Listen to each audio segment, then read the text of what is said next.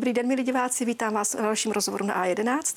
A dnes tady máme velice speciálního hosta, je to Nestor české adiktologie, doktor Ivan Douda. Dobrý den. Dobrý den, děkuji za, za toho Nestora. Já vás tady pěkně vítám.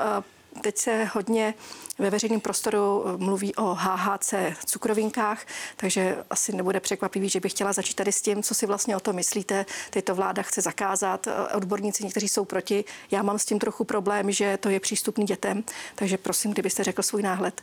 Tak jsme v trochu nešťastné situaci. Ono hmm. tady se to vlastně otevřeně prodávalo bez jakéhokoliv praktické regulace. To znamená, že i když člověk kliknul přes nějakou síť, tak tam bylo jenom klikněte, že mám 18. Mm. A to nemluvím o těch automatech, které byly na veřejnosti a v normálních obchodech. A dokonce to je ve tvaru medvídku nebo nějaký žížalek nebo těchto těch věcí. Takže to vypadá jako totálně nevinná věc. A vznikla atmosféra, aha, kdyby to bylo něčím riskantní, tak to už by to dávno zakázali nebo vůbec nepovolili. A my jsme teď eh, vlastně dodatečně dobíháme, co tedy s tím. Mm. Jestli to totálně totálně zakázat, což by zbudilo ten efekt, ale pozor, zakázaného ovoce, uh-huh. což je jeden z nejstarších lidských motivů jistě znáte Bibli, takže kdyby nebylo zakázané ovoce v ráji, tak bychom tam do posud zřejmě byli. Jo. To je nesmírně přitažlivé, speciálně pro mladou generaci. Takže co teď s tím? Takže já bych byl pro takovou, říkali tomu holanděni kdysi, že kolem drog by měla být taková neideologická, nepolitická, racionální regulace. Uh-huh. Nikoli prohibice, totální, totální zákaz, to se vždycky nějak obejde, jsou v tom velké peníze, velký biznis a ještě ta přitažlivost toho zakázaného ovoce, to se taky nevyplácí, aspoň dlouhodobě určitě ne. No a, a nebo čili hledat tu racionalitu, to znamená nepustit do toho moc politiky, kteří se mhm. chtějí předvíst, my to zakážeme a tím to vyřešíme a podívejte se, to jsem já, kdo to zakazuje a, a lovějí ty voliče na tenhle ten zákaz.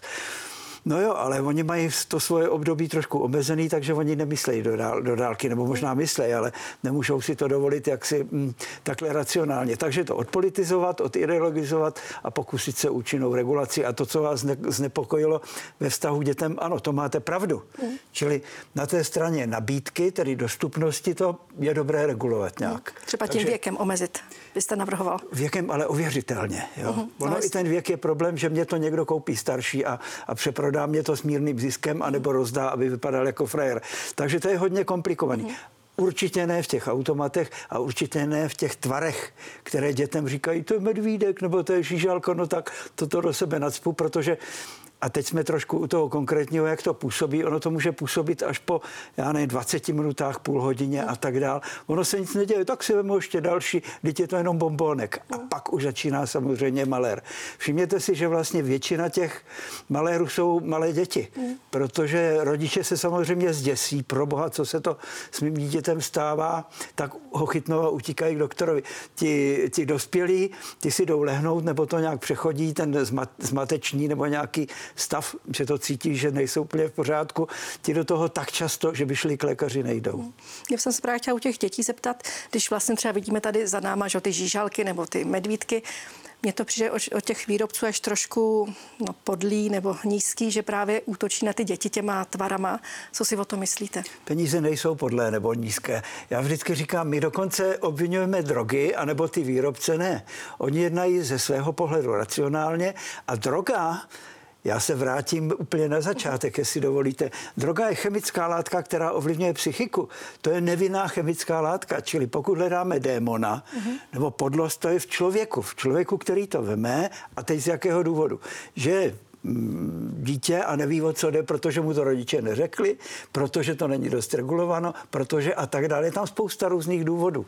Takže nehledejme toho démona v té látce, ale hlavně ne v tom dítěti, ale my svět dospělí připravujeme nějaké podmínky pro ty, pro ty děti. No a ty výrobci chtějí zisk. Takže tam taky ďábla nehledejme. Možná v té zisku chtivosti, no ale kdo z nás není na peníze. Hmm. Třeba když se jako zamyslím, třeba teď už jsem velká, že jo, ale když by mi bylo třeba 12 let, tak s mojí povahou určitě bych si to chtěla vyzkoušet, určitě bych to slupla, jo. A takže vidím právě, že ty děti jsou vlastně v ohrožení Takže mm, teda ta regulace věková a ještě nějaká třeba jiná regulace, protože uh, zase někteří experti jsou proti, že za A sem přijdou syntetické náhrady, které jsou ještě nebezpečnější a za B, že vlastně nemají potom lidi, kteří mají problémy zdravotní, kteří to berou, aby se třeba nějak uvolnili zdravotně, takže vlastně nebudou mít k tomu přístup. Tak co vy na tohle? Přesně, něco, něco samozřejmě mezi. Ona, říkám, ta regulace by měla být opatrně zakazující, opatrně regulující. Mm-hmm. To znamená, první, co by mělo být, že i to dítě by mělo mít tak dobrý vztah, je to velké zbožné přání, se svými rodiči, že ti rodiči řeknou, pozor, je teď dostupný a možná ti to někdo z kamarádů dokonce nabídne, takovýhle bombonky, vypadá to takhle, jmenuje se to takhle, ale pozor, není to bombonek. A teď by měla vlastně být kolem toho nějaká rozmluva smysluplná, čili testujeme taky nejenom společnost, ale také rodinu, rodiče, takže kdyby vám bylo 12, tak já bych vám řekl, holčičko, jak se jmenujete? Jitka. Jitko, Jitko, pojď, já teďka je ve hře takový, viděla včera v televizi, že jsou takový medvídci a žižalky a něco jako bombonky, ale pozor, ono, když se to vezme, tak to může udělat něco hodně nepříjemné. A teďka bych takhle pokračoval. Prostě první informace o to, a řekl bych dokonce, když ti to někdo nabídne, tak mu to vysvětli. Hmm. že to je takhle riskantní. Vtáhnout i děti do toho procesu, aby se varovali mezi sebou. Ne, aby se vytahovalo, já už to mám a vem to taky, já už jsem to zkusil a nic mě to nedělalo. Tam je ten obrovský problém taky, že tyhle ty takzvaně měkké nebo slabé drogy, kdybychom tak řekli, tak jsou zákeřné právě v tomhle tom, že ono to nemusí působit skoro na, na někoho skoro vůbec ne. A někdo si jenom kousek a najednou začne abych tak řekl, vyvádět, nebo ho to prostě nějak, nějak docela zákařně ovlivní. A může se to měnit dokonce v čase, to je ten problém. Jo? No a samozřejmě, když se toho veme víc, tak to už přestává být tou lehkou, měkkou, já nevím, jakou drogou, ale už je to o něčem jiným. A ještě, co je strašně důležitý, v jaké situaci to vezmu. Hmm. Teď je to ne k dětem, ale k dospělým. Když vím, že za chvíli nebo za hodinu pojedu autem a teďka bych si to dal a vycucal, tak nevím, co to se mnou udělá.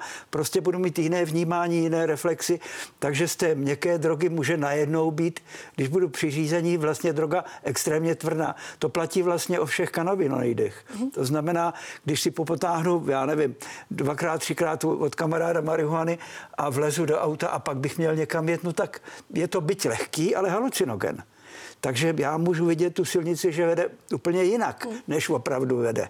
To jsou ty problémy, že to, umělé, že to rozdělení na měkké a tvrdé drogy je fakticky umělé. No jo, já vám řeknu, už jsem říkal tu definici drogy. Je to chemická látka, která ovlivňuje psychiku, no jo, ale to znamená od čaje přes kafe, alkohol až po heroin. No jo, ale záleží na tom, v jaké situaci, a teď se budu opakovat, si to vemu také. To není jenom o závislosti, návyku a kriminalizaci, ale je to v jaké situaci, když polezu, já nevím, někam po stromech, tak se nezhulím, protože že se neudržím, prostě je to riziko větší. A teď bychom mohli jmenovat jednotlivé situace, ve kterých se z té relativně měkké drogy stává droga velmi riskantní, dokonce ohrožující život. Já se tady ještě vrátím k těm dětskám, že mě to právě hrozně připomíná tu scénu z obecní školy, jak nevolizujte zábradlí. Jo? Takže když řeknete dětem, nežerte, ne, nejeste ty medvídky nebo ty bombonky, tak opravdu mám představu, že právě v tom pubertálním věku ta hlavička, já jsem nebyla jiná, funguje tak, že aha, říkáš bombonky, to nemám brát a už potom cíleně bych šla. Jo, jak tady tomu se vyhnout? Přesně, přesně, přesně. Záleží na tom, jak důvěryhodný je rodič pro to mhm. dítě, v jakém dítě je, v jaké fázi svého vývoje, pochopitelně. Problém je v tom, že samozřejmě tohle je všechno mediálně atraktivní. To, že o tom mluvíme, je na jedné straně varování a dobrá věc, ale na druhé straně také reklama. To hmm. jsou ty paradoxy, řekl by Václav Havel. Ano. Čili my, my vlastně tím, že varujeme, racionálně, to znamená, že pojmenujeme rizika, tak přece jenom i v té dětské hlavičce trošku toho uvízne. Uh-huh. Takže přiměřeně doma konkrétnímu dítěti, no a v těch velkých mediálních, abych tak řekl, prostorách, tam musíme vážit, co je vlastně víc reklama a co je víc to, ta informace, která dokáže aspoň ty odraditelné odradit. Mm. Ale samozřejmě vždycky někdo to zkusí, jestli je to protest momentální, nebo, nebo že se chce vytahovat, nebo já nevím, co všechno těch důvodů může být. Přesně jste to popsala, kolem puberty hodně. No a na úrovni toho nevinného dítěte to by mělo být dobře informováno a tím rodičem nějak vedeno, aby do toho nešlo. Přece jenom ty malí děti jsou ještě víc ovlivnitelný. Ale když to vidí v televizi nebo někde, tak si taky řekne, no tak to může být zajímavý ale to už je, zase je to o kvalitě společnosti a dokonce rodiny a, a samozřejmě i školy. Vy jste teda tak především psycholog, se říkali, že když říkáte drogolog, jako, jako to nazýváte vtipně, co to vlastně udělá s těma dětma, když se vystaví tomu účinku HHC například? Samozřejmě, a teď jsme u toho, že je to daleko složitější, uh-huh. protože my jsme zvyklí mluvit statisticky. Uh-huh. My víme, že to s většinou lidí dělá tohleto, tohleto. Někdo, někomu se může trošku zatočit hlava, někdo může mít žitky, někdo se trošku zapotácí, někomu je špatně, někdo je naopak euforický. To je strašně těžké odhadnout. Tam rozhoduje i to, s jakými očekáváními, jestli s radostí nebo strachem, jestli uh-huh. s pozitivním přednastavením. A teď si ještě uvědomte, že nikdo z nás neví, jak je úplně normální. A ta ta, kterákoliv z těch drog, speciálně těchto těch lehce nebo různě halucinogenních, tam je to zcela nepředvídatelné, co to se mnou udělá. Může to být příjemné, může to být od vás, anebo to může být takzvaný betrip, špatný výlet, kdy se prostě začnu být úzkostný a začnu panicky reagovat. Jo. Čili těch možností je strašně moc, takže je dobré říkat. Většinou to udělá takhle, takovéhle množství, ale když to připísnete, tak my nevíme. A pozor, Zase u těch dospělých většinou z těchto těch lehkých věcí když nespanikaříte, tak si jděte lehnout a pokud možno nedělat nic riskantního, ale na úrovni dítěte já chápu rodiče, který to dítě veme a utíká do špitálu. Mm. Takže bylo by zajímavé vědět statistiku, kolik těch dětí bylo opravdu předávkovaný tak, že to bylo velmi riskantní, že toho do sebe naházeli spoustu a kolik bylo jenom, že byli trošku jiní a ty rodiče trošku naopak jenom oni spanikařili.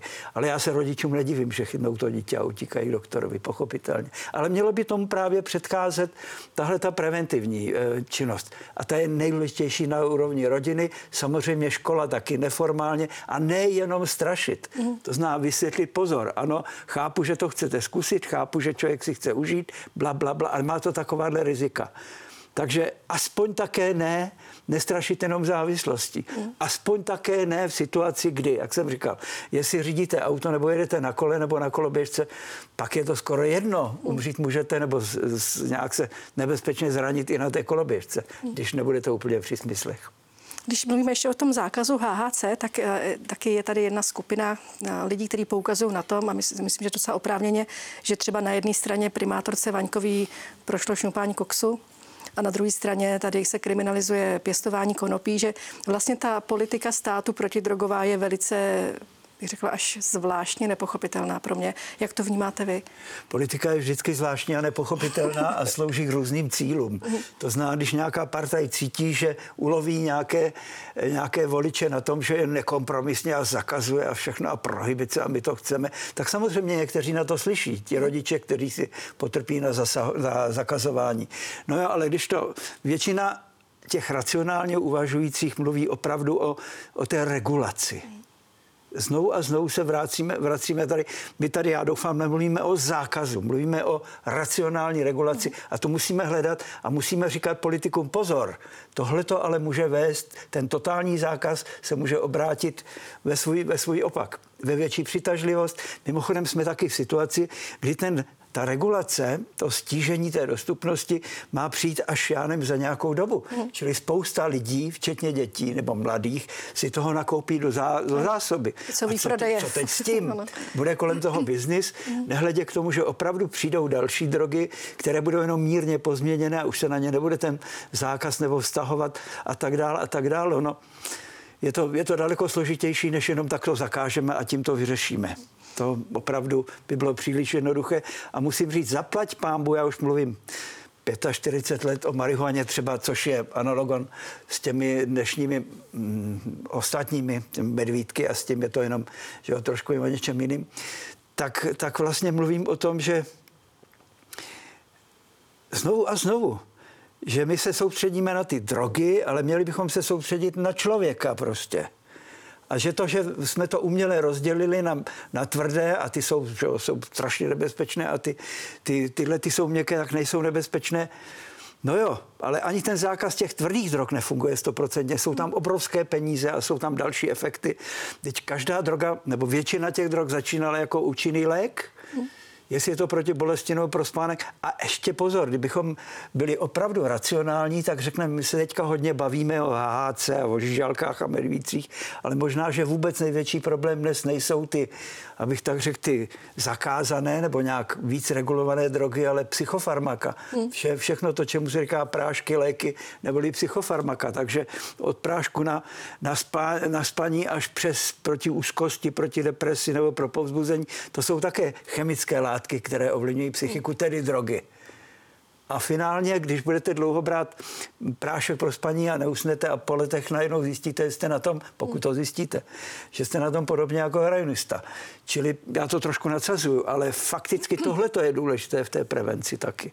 Protože to je možná dneska daleko větší problém, než to, o čem se nejvíc mluví a co je mediálně hodně atraktivní. To znamená kanabinoidy, protože byly volné a tak dál. To, o čem jsme mluvili do posud.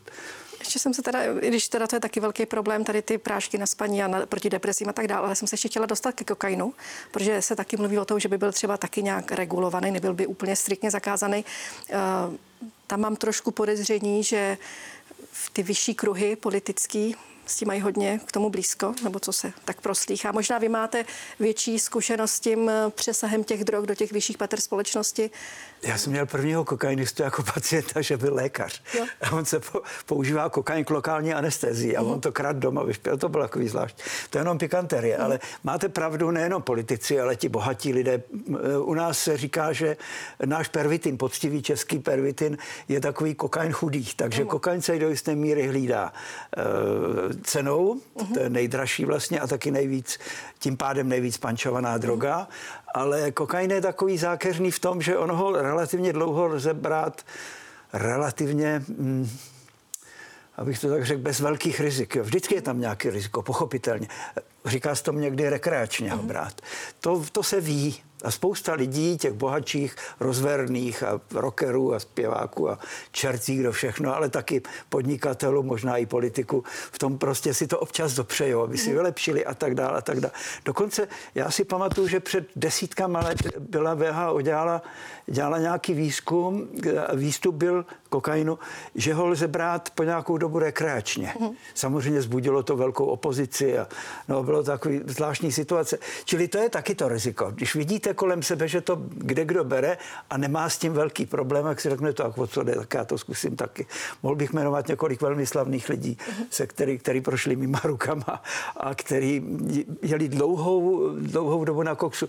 Tam je taky strašně důležitý vědět, aby ten člověk věděl, co jsem zač. Když jsem křehký, tak každá droga je daleko pro mě nebezpečnější. Mm-hmm. Myslím psychicky křehký, že se nedovedu zradovat, že mám trošku mindrák, že nejsem dost úspěšný, cokoliv prostě, tak mhm. křehkost vnitřní, anebo psychicky nějak labilní, tak tihle ti lidé jsou nejvíc ohrožení. Takže platí to od dětství až po dospělé. Mhm. Co si tou drogou chci dokázat, jak se chci otestovat, co si chci jak užít, protože jinak to nejsem schopen se radovat aktivitou, nejsem schopen brát věci pozitivně a ta droga mě to najednou umožní.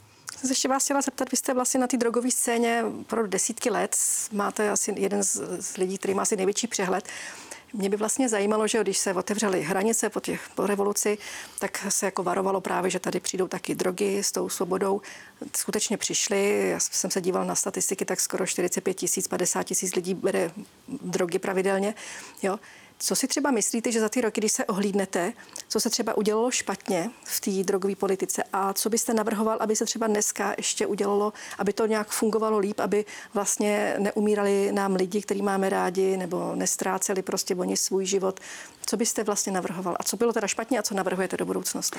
Já myslím, že asi, eh, jestli něco bylo opravdu špatně, tak to byl postoj k marihuaně, protože ta je nesnáze detekovatelná. Já myslím, tím, jak se to pěstuje a, a tak dále. A šli do ní mladí a tak dále a tak dále. Je to cítit taky Tam dobře, že jo? Je to taky, ano, je to jasně, když přijdete, aha, tady někdo hulí. Hmm. Já to cítím i na ulicích někdo, když mm. možná taky. Takže to asi nebylo optimálně, ale museli jsme si tím procesem projít a procházel si tím celý, celý svět. Já jsem vždycky nejvíc obdivoval Holanděny, kteří kolem toho byli nejracionálnější opravdu. Takže to asi jsme tím museli, museli projít. Ne totálně legalizovat, nějakým způsobem smysluplně regulovat. Nemá smysl třeba za marihuanu zavírat lidi, kteří si to vypěstují pro sebe, nebo jeden z kolegů z toho dělal masti a, a, a seděl Bůh já kolik let. Jo. To, byly, to byly opravdu chyby a to byla ta politika a to byla ta ideologie a to byly ty úzkosti ve společnosti, které cítili politici, tak se chtěli předvíst a tak dále a tak dále. No a policie samozřejmě jde, jde tam, kde je nejúspěšnější, pochopitelně. Čili tohle to se muselo dlouhodobě čábřit, ale my jsme byli vždycky relativně slušnější než ty země dál na východ, ku podivu. Mm-hmm tam byli ještě striktnější, ještě primitivněji se k tomu, k tomu problému stavěli, takže No a říkám, ano, ano, důležité je, abychom byli dál ještě poučitelní. A mám pocit, teď dobrý pocit, že už si odborníci troufají říct, ale pozor, ten totální zákaz, totální prohibice se může obrátit ve svůj opak. Mm. Může to být horší, než když to budeme účinně regulovat. A ty politici už na to přece jenom taky slyší. Možná taky díky tomu, že prošla generace právě těmi super zákazovými obdobími, takže jsme se z toho přece jenom trošku, trošku poučili. No a co si budeme povídat, tou nej, nejrozšířenější drogou je stále alkohol. No. Mm-hmm. Co s alkoholem? A kolem, kolem toho, mimochodem ty statistiky je potřeba brát trošku taky s, s rezervou. Mm-hmm. Já, když jsem pracoval na protialkoholním, tak 2 až 3% byli alkoholici. Dneska se mluví o 6-7 To, to si to neobyčejně zhoustlo. Takže jako taky... je víc záchytných stanic? Nebo ne, ne, ne, myslím tímto si to, koho pokládáme za alkoholika. Uh-huh. To znamená, že dnes už vám řeknou, že když vypiješ takhle, já nevím, dvě, tři piva denně, tak seš za rok alkoholy a tak dál a tak dál. Čili v tom v tom je potřeba taky se trošku vrátit a nemluvit pořád, už jsem se toho dotknul, o závislosti, ale o těch konkrétních rizicích u konkrétního člověka v konkrétní situaci. Protože závislost se týká opravdu jenom relativně malého množství, množství lidí. A my dnes mluvíme o závislosti na sexu a na politice a na jídle a na cukru a nevím co všechno. A furt kolem nás lítají závislosti a už se to vyprazňuje to slovo dokonce jako ta největší hrozba. No každý musíme být asi na něčem závislý, což je do jistý míry pravda, ale není to závislost tak, jak my jsme to rozuměli dříve. To znamená, ta, e, závislost je choroba, kterou nelze vyléčit, ale lze ji stabilizovat. Mm. Ale jinak na úrovni různých drog vlastně můžu projít nějakým problémovým obdobím problémového užívání a nemusím se stát závislým, můžu se z toho dostat a tak dále a tak dále. To má potom různé důsledky z toho léčebného přístupu. Pane doktore, už se pomalu blížíme k závěru našeho rozhovoru. Já jsem vás chtěla poprosit teďka ani ne tak jako politicky, ale spíš jako lidsky, co byste třeba poradil našim divákům, kteří buď sami mají problémy s drogama, nebo někdo jejich blízký má problémy s drogama, co vlastně jim může pomoct se z toho nějak vymanit, tedy z té závislosti, nebo aspoň tak zregulovat? Neznám přesně složení vašich diváků, ale předpokládám, že většina jsou dospělí a pokud mají děti, tak s nimi rozumně, střízlivě a klidně pohovořit, speciálně v této době o tomhle hit, hitu, to znamená, jestli je to CBD, HHC a nevím to všechno. A pokud ty, ty děti, a jsou většina z nich schopni jít na internet, tak je odkázat, podívej se na to taky a přečti si o tom něco a to, to varování tím vstřícným, ne raz, raz, razantním způsobem, je to zakázaný, tak nesmíš a musíš a tak dál, ale rozumně si získat ho proto a dokonce pro tu pomoc těm ostatní. To byla asi první věc. No a těm dospělým taky, něco si o tom v první řadě najít, přečíst, všechno je dostupné informace, co si budeme povídat. Pokud je to málo a pokud cítím, že mám problém, tak ten problém nemusí být jenom s tou drogou. Ten problém může být ještě někde jinde a ta droga mě s tím problémem jakoby pomáhá. Uh-huh. To platí hodně o, o alkoholu, co si budeme povídat, ale také o těch prášcích, o kterých jsme mluvili. Uh-huh. Čili to může být úplně někde jinde. Takže to řešení může být někdy nepřímo. No a od toho jsou tady poradny léčebny a tak dále a tak dále. První je vždycky ten nějaký doktor od toho obodáka až po, když, jak jsme tomu kdysi říkali, až po specialistu, ediktologa. Já teda tvrdím, a ještě mám mám rád to staré slovo drogolog. To je. Já jsem jenom myslela, pane doktore, třeba příklad. Někdo má problém třeba s pervitinem, dospělej, a teďka to většinou třeba ani on si neuvědomuje, že to je problém, okolí to vnímá jako problém, jak vlastně mu pomoct, aby se třeba šel léčit a jestli vůbec ta léčba, já myslím, že je velice málo úspěšná, teda procentuálně, co jsem mám No, není to úplně Samozřejmě ano, když je to 30% těch, kteří nastoupí do léčby, tak je to úspěch, pochopitelně. My vlastně čekáme, až se sejde dostatečný, dostatečné množství těch, my tomu říkáme vznešeně negativních zpětných vazeb, prostě kopanců, nebo chcete-li facek od té drogy a od života s tím spojených, až ten člověk dozraje k tomu, aby ta léčba byla účinná, pochopitelně. Mimochodem, ta, my jsme byli trošku s Vaničkou i dítě, kdysi bylo ještě hluboce za bolševika, byla možnost, že Národní výbor rozhod výměrem, že někdo někdo musí jít do léčby. Samozřejmě někdy to bylo nespravedlivý, bylo by třeba s tím opatrně zacházet, ale my v podstatě teď čekáme, až když je nějaký malér, tak ten člověk se musí léčit. Mm. Jo, samozřejmě může intervenovat rodina, zaměstnavatel a to všichni se můžou nějak podílet na tom, aby tomu člověku řekli, už seš na tom takhle, dělej s tím něco, případně mu s tím ještě nějak pomohli, třeba mu to zařídit, zjistit a tak dále a tak dále. Rodina asi by mohla být největší, největší slovo, ale někdy je to čekání na to, že až ten člověk dozraje. No a někdy by bylo výhodnější vzít ho jako toho koně v té, v té nezdravé maštali a převést ho do té zdravé maštale, ale zase je potřeba o tom stále dokola, dokola mluvit. Já už o tom mluvím asi 47 let. A, vždycky se najde někdo, kdo se na to může vykašlat a jde do toho. Jako bychom měli v sobě nějaký zároveň put sebezničující nebo něco. Nejenom to pozitivní. Tak já moc děkuji za vaše slova, děkuji, že jste na nás dívali a doufám, že ti z vás, kteří máte v sobě třeba ten sebezničující put, že ho dokážete úspěšně potlačit. Já děkuji za pozvání, no a pro vás, kteří se na to díváte, drogy radši ne, ale je to na vás.